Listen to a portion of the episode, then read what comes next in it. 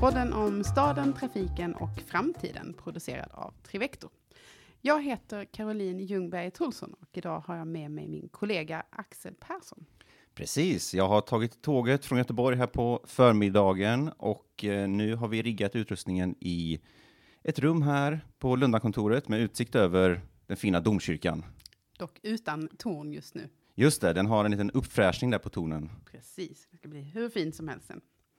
Och I dagens avsnitt så ska vi ju fokusera på Transportforum, där vi båda var för någon vecka sedan. Mm. Och Transportforum är den här stora konferensen då, där man presenterar de, den senaste forskningen och, och trenderna kring samhällsplaneringsfrågor, trafik, transporter, logistik. Väldigt mycket olika sessioner då, där eh, man diskuterar och eh, avhandlar de här frågorna. Mm. Det brukar vara mycket intressant att lyssna på. Och det hålls ju varje år i eh, Linköping. Och det var ju väldigt trevligt att komma tillbaka, inte minst i Transportforum nu efter pandemin och få eh, mingla igen. Men inte minst att komma till Linköping som ju är en väldigt trevlig stad. Ja, men jag tyckte att det var, precis som du säger, väldigt kul och mina farföräldrar är faktiskt från Linköping, så att Mm. jag har varit där mycket tidigare. Men i år tyckte jag att jag såg det med lite nya ögon. Det var ja, mycket vackra byggnader såklart, eh, ett väldigt härligt folkliv och man slogs liksom att ja, men Linköping det är en, en trevlig stad där det, med, med, med rik historia liksom. Mm. Mycket parker, eh, vackra hus. Det är trevligt att promenera där. Mm. Och det märks ju att de har haft ett eh, his- historiskt välstånd och kunnat bygga upp det här. Och eh, ja, vi, vi snackade ju lite här innan om att ja, men det är ju bland annat kyrkan som har varit stark med domkyrkan och det har växt fram universitetet och intäkter från jordbruket och sådär. Så ja, Linköping, up and coming om de inte har varit det innan. Vi får eh, åka dit igen. Ehm, och när vi var på Transportforum så passade jag på att göra eh, ett antal intervjuer med politiker eh, och forskare kring eh, klimatmålen och eh, hur de så ser på dem och om vi kommer att nå dem. Och det ska vi få lyssna på idag.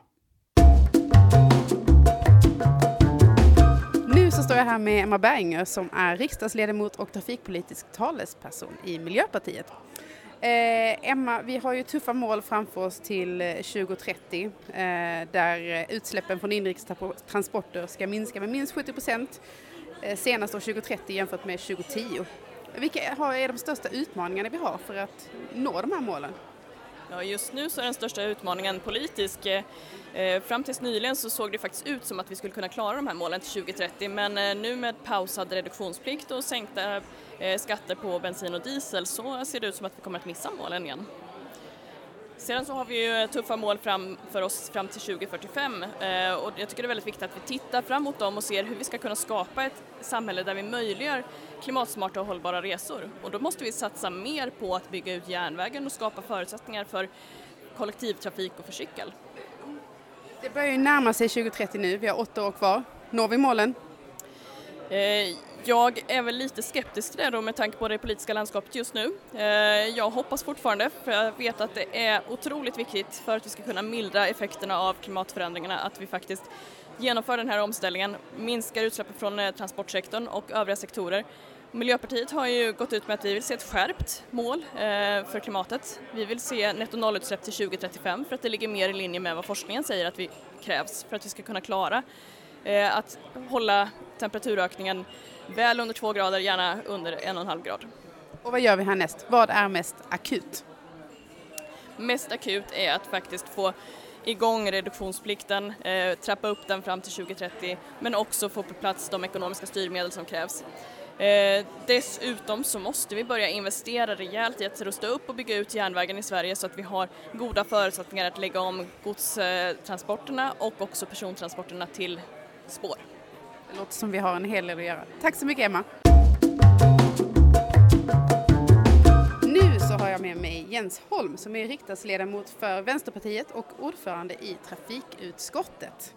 Ehm, vi har ju utsläppen från inrikes transporter som förutom inrikesflyg ska minska med minst 70 procent senast år 2030 jämfört med år 2010.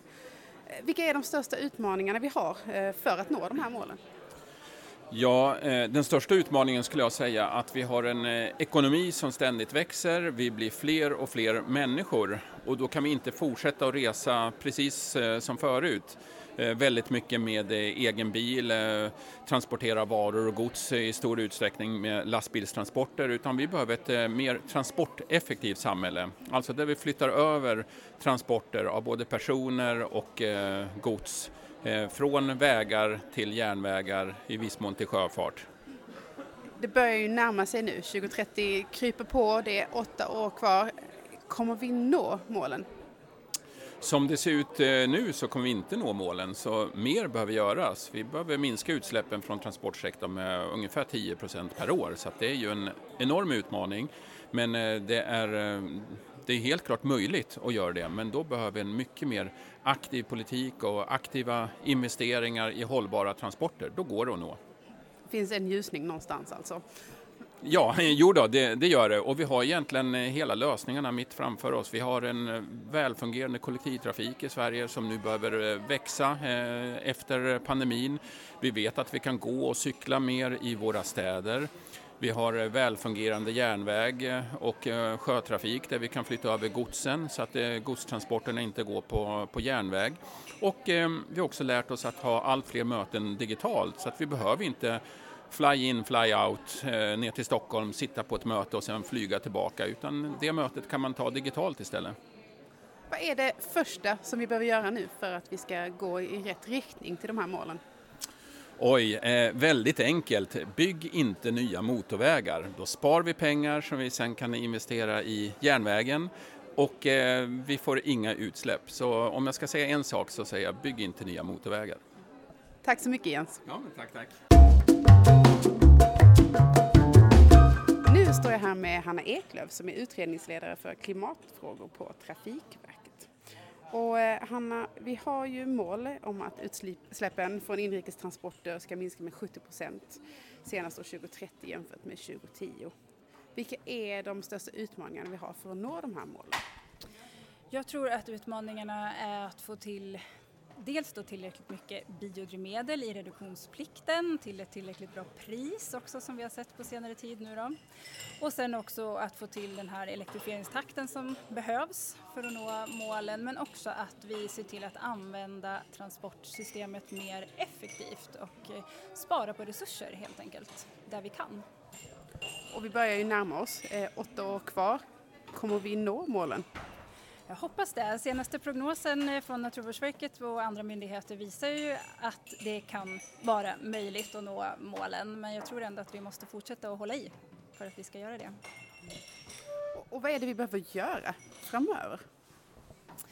jag tror som sagt dels fortsätta att stimulera och öka på biodrivmedelinblandningen eh, och eh, även användningen av höginblandade biodrivmedel, fortsätta med elektrifieringen men som sagt också se på det här resursperspektivet. Vi, vi kan använda transportsystemet effektivare. Det, alla kan bidra, både på nationell, internationell och även lokal och individnivå.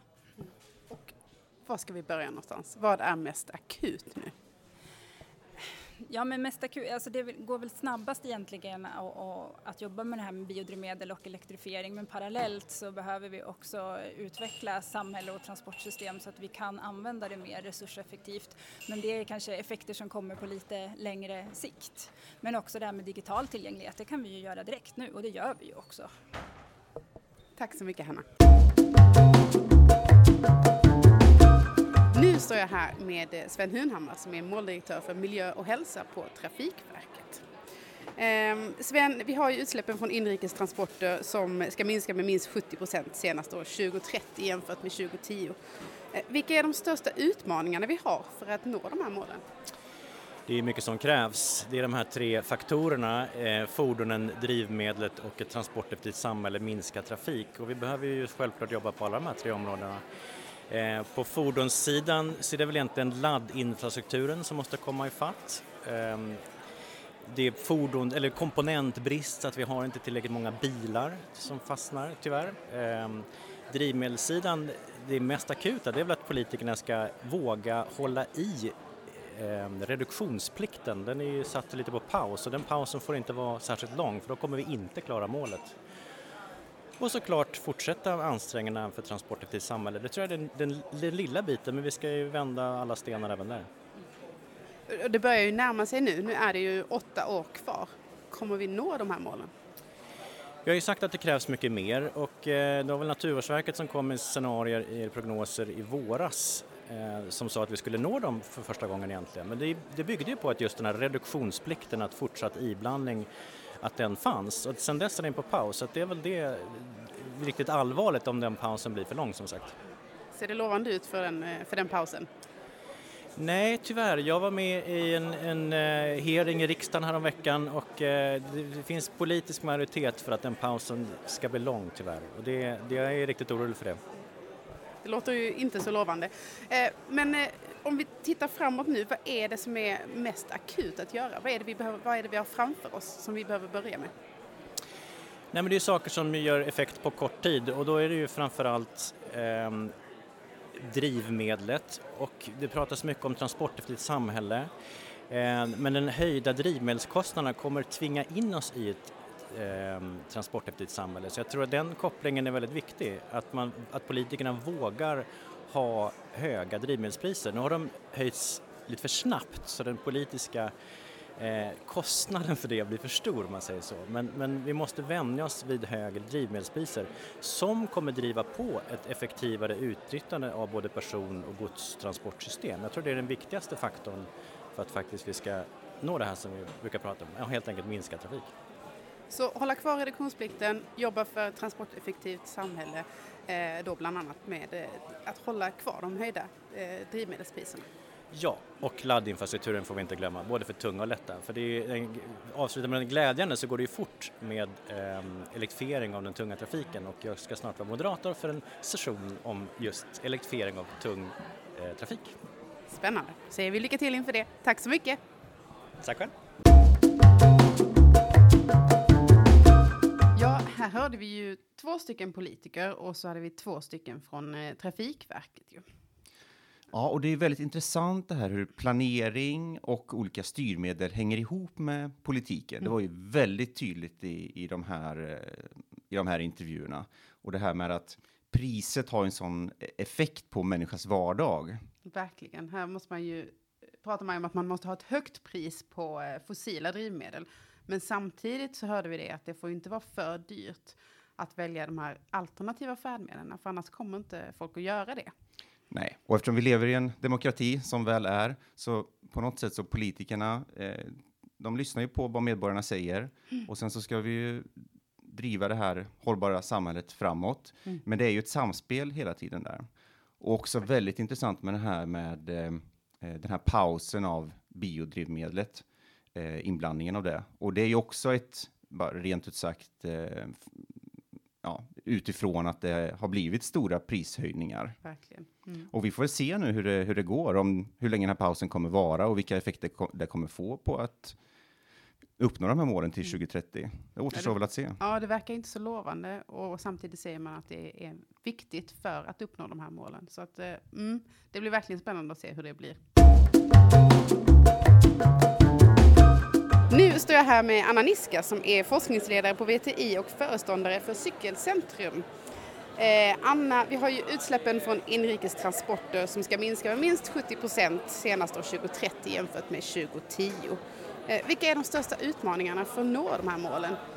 Jag tycker att en stor utmaning det är att man nu fokuserar lite för mycket på de tekniska lösningarna och tror att det ska lösa alla problem. Det är mycket fokus på elbil till exempel och vi behöver Eh, jobba med en mycket bredare palett och titta också på människors eh, resmönster och färdmedelsval och påverka också så att vi får mer gångcykel. De aktiva transportsätten som både är miljövänliga som också är bra hälsofrämjande eh, transportsätt såklart.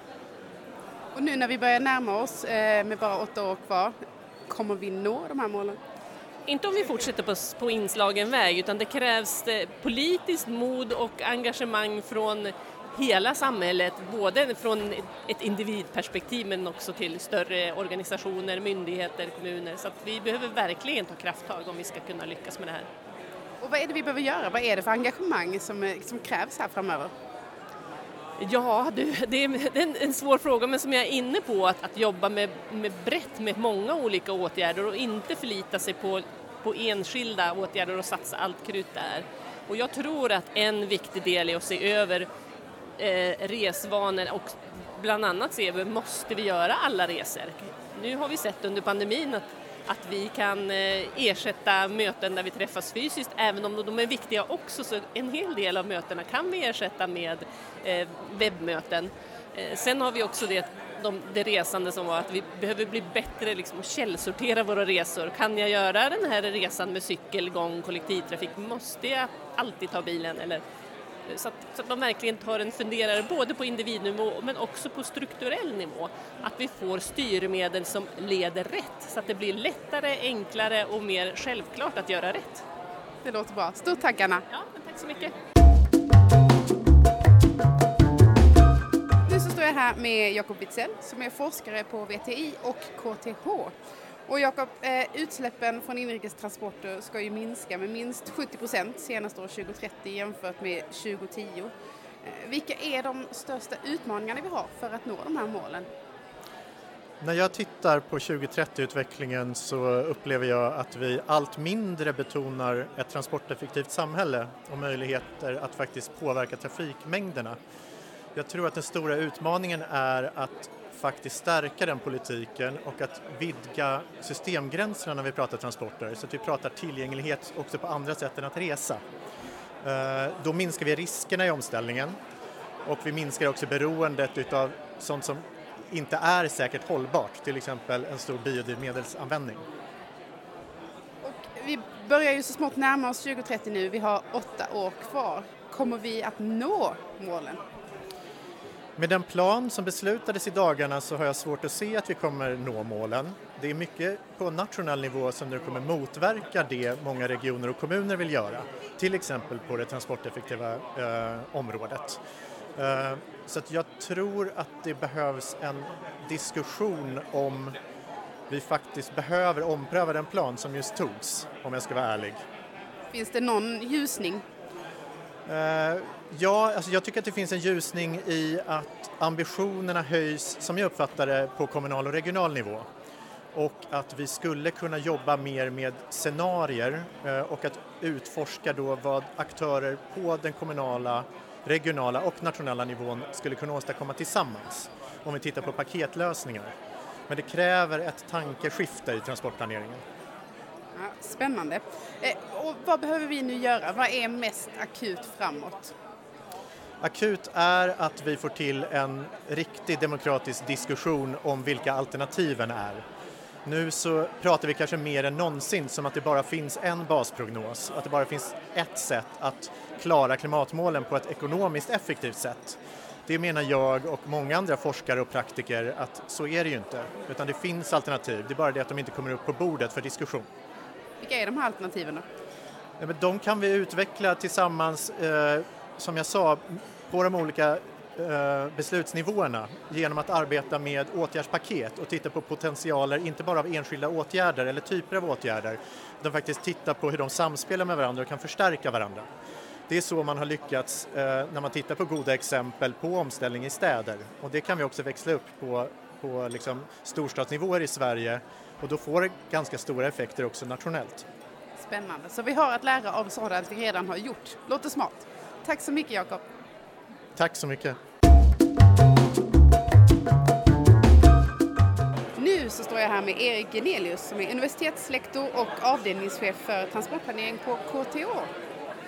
Eh, Erik, vi har ju utsläppen från inrikes transporter som ska minska med minst 70 procent senast år 2030 jämfört med 2010. Vilka är de eh, största utmaningarna vi har för att nå de här målen?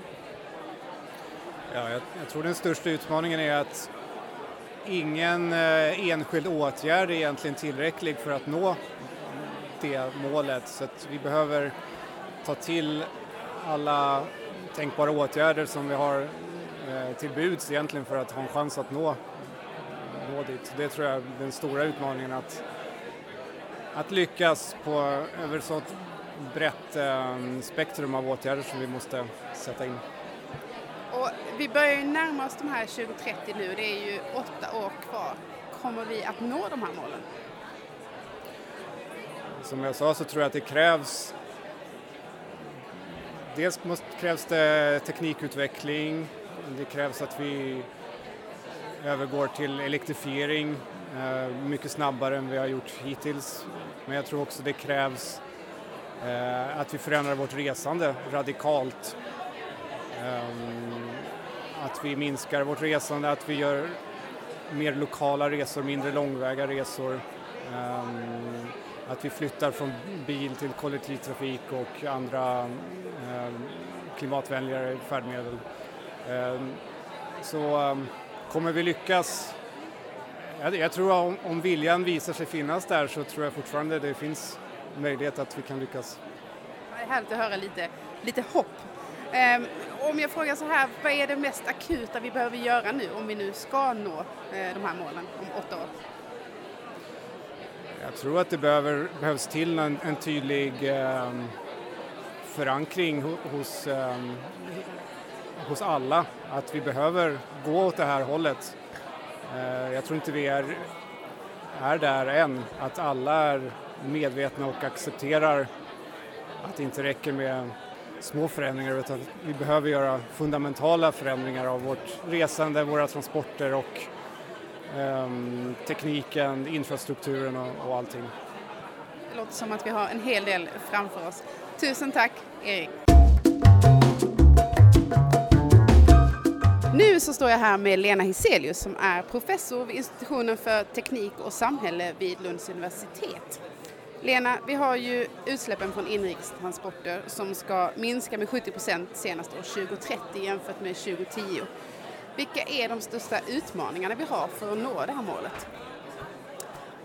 Jag skulle nog, just nu i det här läget som vi är så skulle jag nog vilja säga en slags politisk osäkerhet. Att, att eh, det finns, de här långsiktiga strategierna, de vacklar lite fram tillbaka. Till exempel reduktionsplikten som man är inne och pillar på och sånt där. Och det, det, är inte gynnsamt för någon part att inte veta spelreglerna framåt utan det här måste vara liksom någonting som vi kan lita på att vi har en utstakad väg och det, vi ska inte liksom falla ifrån den vägen för då ligger vi illa till. Så att jag, jag tycker det är jätteviktigt med just den här en stabil politisk eh, samsyn till liksom vart vi vill. Och vi börjar ju närma oss nu, det är åtta år kvar. Kommer vi nå målet? Förhoppningsvis. Eller ska jag ge sån här forskarfråga? Det beror på. Och vad beror det på?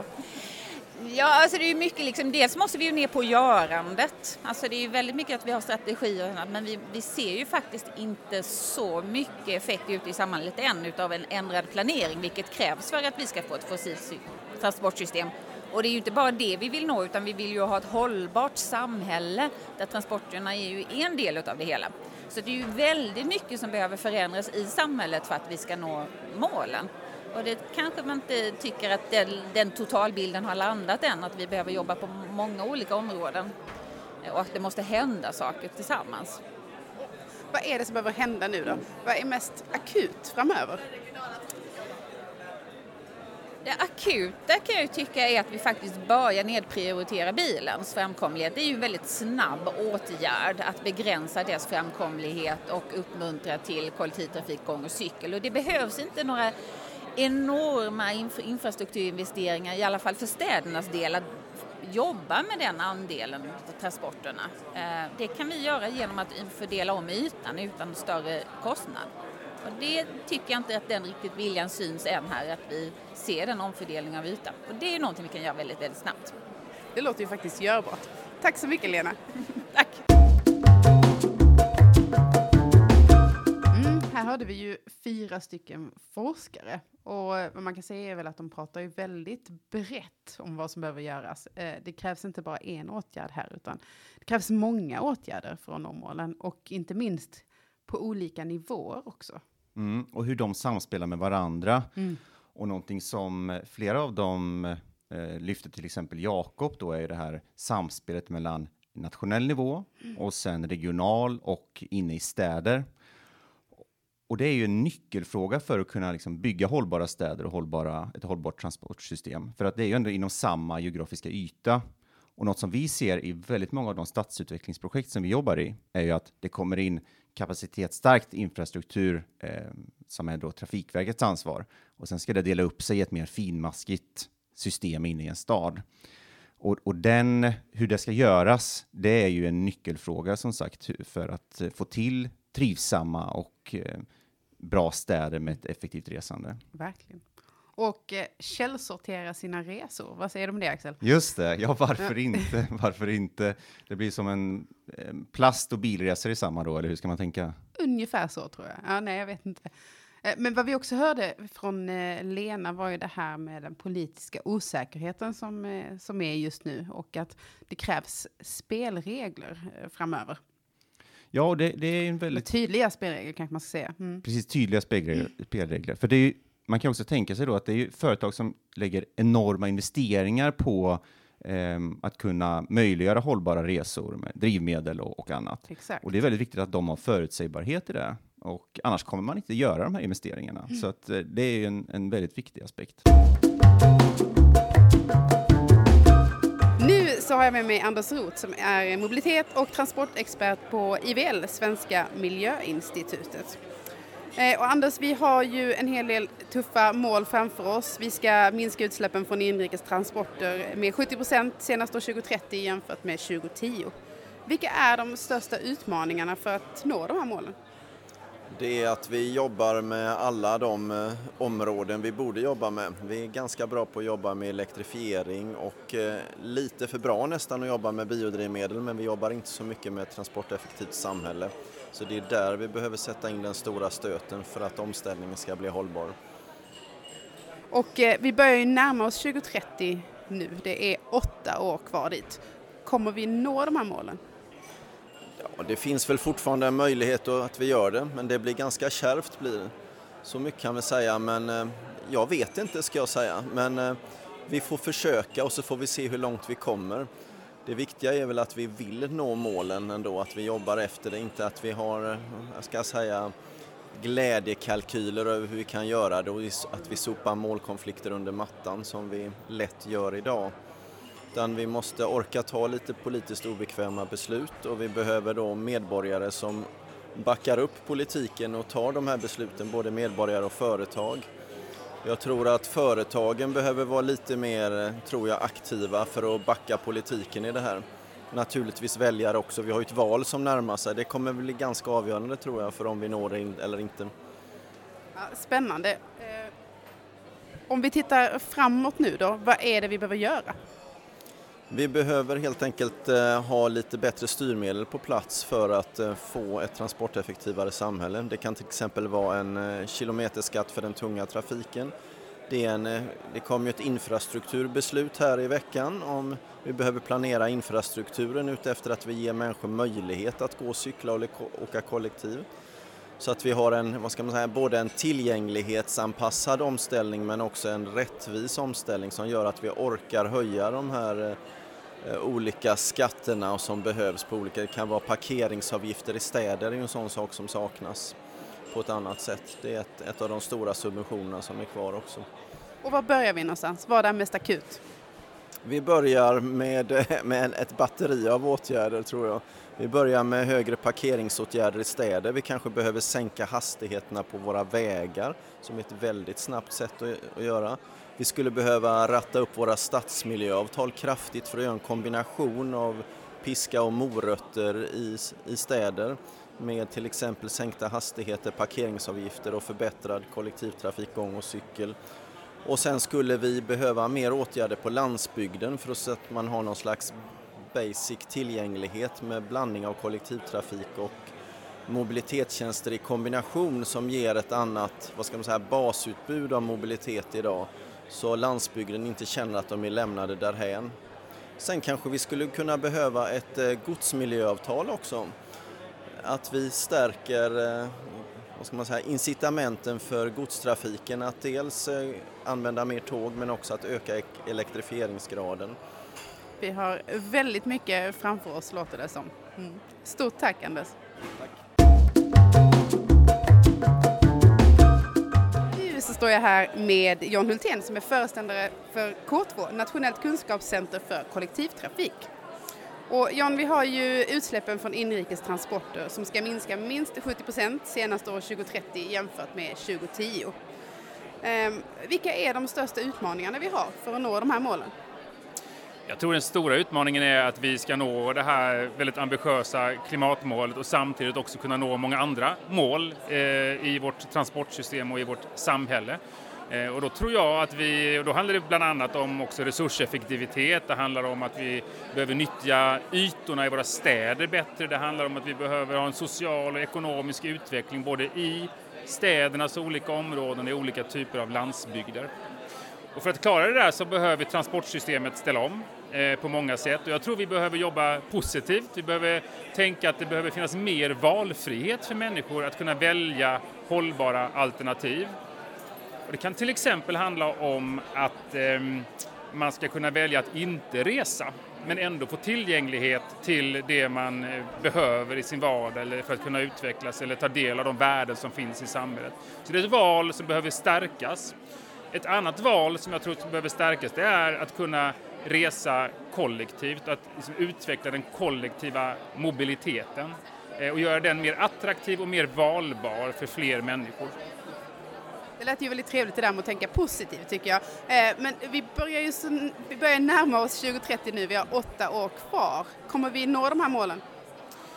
Ja, men jag tror det finns möjlighet att nå målen, eh, men det kräver ju det, det, kräver ju mycket åtgärder, absolut. Men jag tror ändå på den här kraften som finns i samhället. Jag tycker ändå att det har hänt en hel del de senaste åren. Om jag jämför bara med när jag började arbeta med transporter för 20 år sedan så är det en väldigt stor skillnad, en stor förändring som har skett i den här sektorn.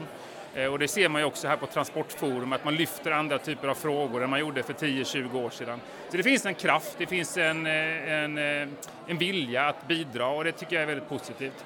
Och jag då som jobbar med kollektiv mobilitet tror ju att det finns väldigt mycket att göra genom att både växla upp det kollektiva men också att bredda upp det kollektiva så att man kan inkludera fler typer av lösningar, mer av delad mobilitet och göra det till ett attraktivt val för många, många fler människor än vad det är idag.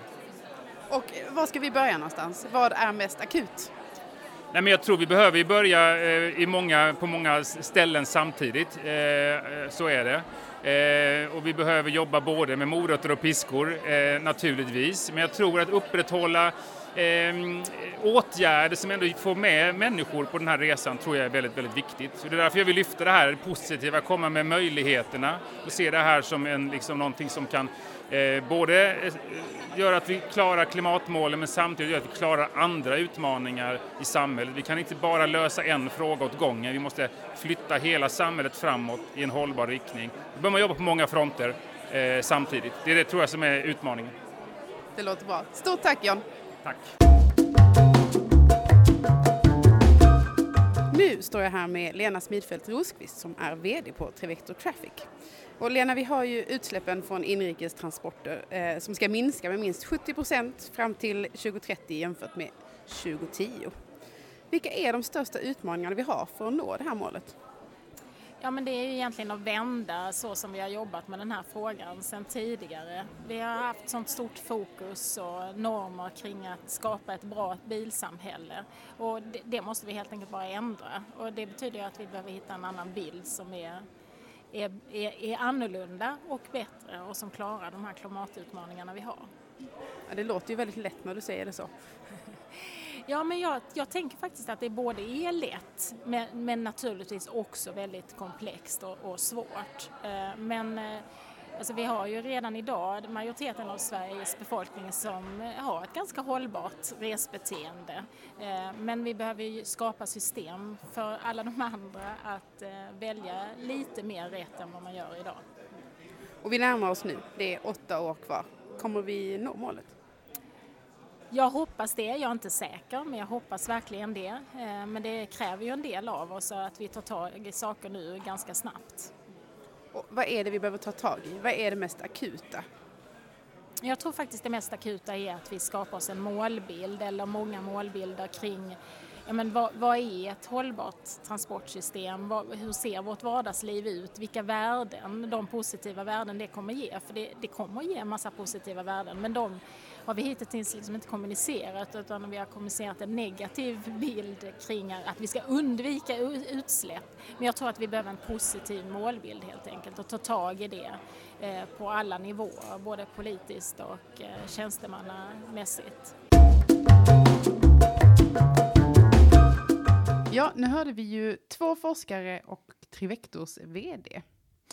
Mm, och det som var intressant här var ju att det lyftes fram att det är inte bara fokus på att ha minskade utsläpp. Vi kan inte bara fokusera på att vi ska höja priser som styrmedel, utan det måste också finnas en mer positivitet och en, en målbild hur människor kan göra istället då och också möta upp med de alternativen.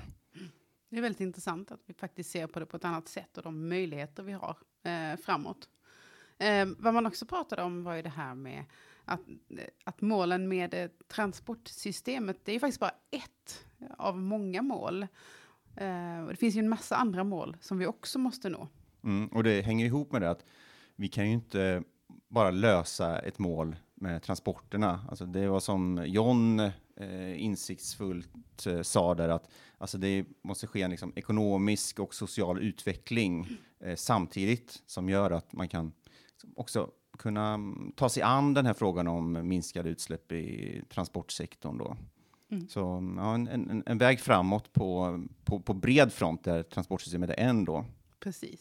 Han pratar ju också mycket om det här med kollektivtrafiken, såklart. Mm. Um, och hur viktig den blir i arbetet framåt. Mm. Och man kan säga att kollektivtrafiken kanske kommer få lite konkurrens här nu framöver, mm. om den inte har det redan då. Men det är ju en grundbult i det hållbara resandet. Det är liksom ryggraden och om eh, eh, kollektivtrafiken. Eh, ja, alltså det pratas ju mycket om självkörande fordon och olika kanske delade tjänster och att det gäller väl att kollektivtrafiken hänger med här, eh, både liksom medialt och i, i resandetal. Verkligen. Och, han vänder ju lite på det Jan också där och säger att ja, men, kollektivtrafiken ska ju tillsammans med de här nya tjänsterna fungera för många fler människor. Och det tycker jag är, är ett positivt sätt att se det. Mm. Mm, nu har vi ju hört elva stycken intervjuer från eh, Transportforum. Um, man kan väl konstatera att det fanns några saker som var gemensamma. Eh, det är väldigt många som pratar om de tre olika delarna. Fordonen, drivmedlen och eh, transporteffektivitet. Och där kan man väl också konstatera att det här med transporteffektivitet, det låter ju jätteviktigt, men man har ju inget hur för hur man faktiskt ska jobba med det. det var mycket hur på de två första. Ja. Eh, och sen så kring just transporteffektivt samhälle då? Ja, hur ska det göras? Mm. Eh, och någonting som, eh, som vi pratade om här tidigare och som är en väldigt eh, viktig fråga är den, den, fysiska planeringen. Precis. Alltså hur man planerar städer, hur gatunätet hänger samman, att eh, såklart att det är tillräckligt tätt för eh, bra kollektivtrafik, men också det här, eller vad säger du om det Caroline, med att det måste också vara en stad som ehm, alltså trivsam, mm. som man faktiskt vill promenera i. Absolut. Det ligger mycket i det. Och, och som du nämnde innan Axel, att det, här finns ju mycket att lära från sådant man redan har gjort i städer. Mm. Ja, men, några av de mest trivsamma stadsdelarna är ju byggda för ja, 1800-talet ja. och runt förra sekelskiftet med ja, Vasastan, Lorensberg, Göteborg och Malmarna i, i Stockholm. Mycket inspirerat av Paris, mm. eh, stadsplanering och utvidgning på 1800-talet. Och, och eh, som sagt, det är både de mest, kanske mest attraktiva delarna och de som har högst markvärden. Mm. Och det är också väldigt lätt att resa hållbart där eftersom det är eh, tätt och eh, liksom bra planerat. Och jag tror att, att, det finns väldigt mycket att lära från och, och, titta lite bakåt. Och så ska man väl också lära sig lite av, av vilka misstag har vi gjort i historien och dragit isär städer och byggt glesa villastäder i, i för stora områden för att man ska kunna hantera det med kollektivtrafik. Allt sånt där är ju jätteviktigt för att man för det här huret då. Hur ska vi skapa ett eh, transporteffektivt samhälle? Exakt. Sen frågade vi ju allihopa om eh, de tror att vi kommer att nå målen. Och, och sammantaget kan man väl säga att nej, inte som vi jobbar just nu. Och eh, vi hörde ju någon säga att det, Anders Roth sa att det var, det var kärvt. Eh, och vi måste ta i om vi ska kunna nå målet. Vi har också fundamentala förändringar måste göras. Precis. Mm. Och, och då, då, pratar man både om det här med piskor och morötter eh, på olika sätt. Mm. Och eh, ja, vi kanske får ta med det här med den här källsorteringen då av, eh, av re resorna. Exakt. Det kanske kan vara, kan vara ett sätt. Ja, det blir spännande att se utvecklingen och eh, vad som kommer att hända här framöver. Det är ju valår också, så att vad som helst kan hända. Mm. Tack för idag, Axel. Tack själv. Mm. Vi hörs snart igen. Absolut.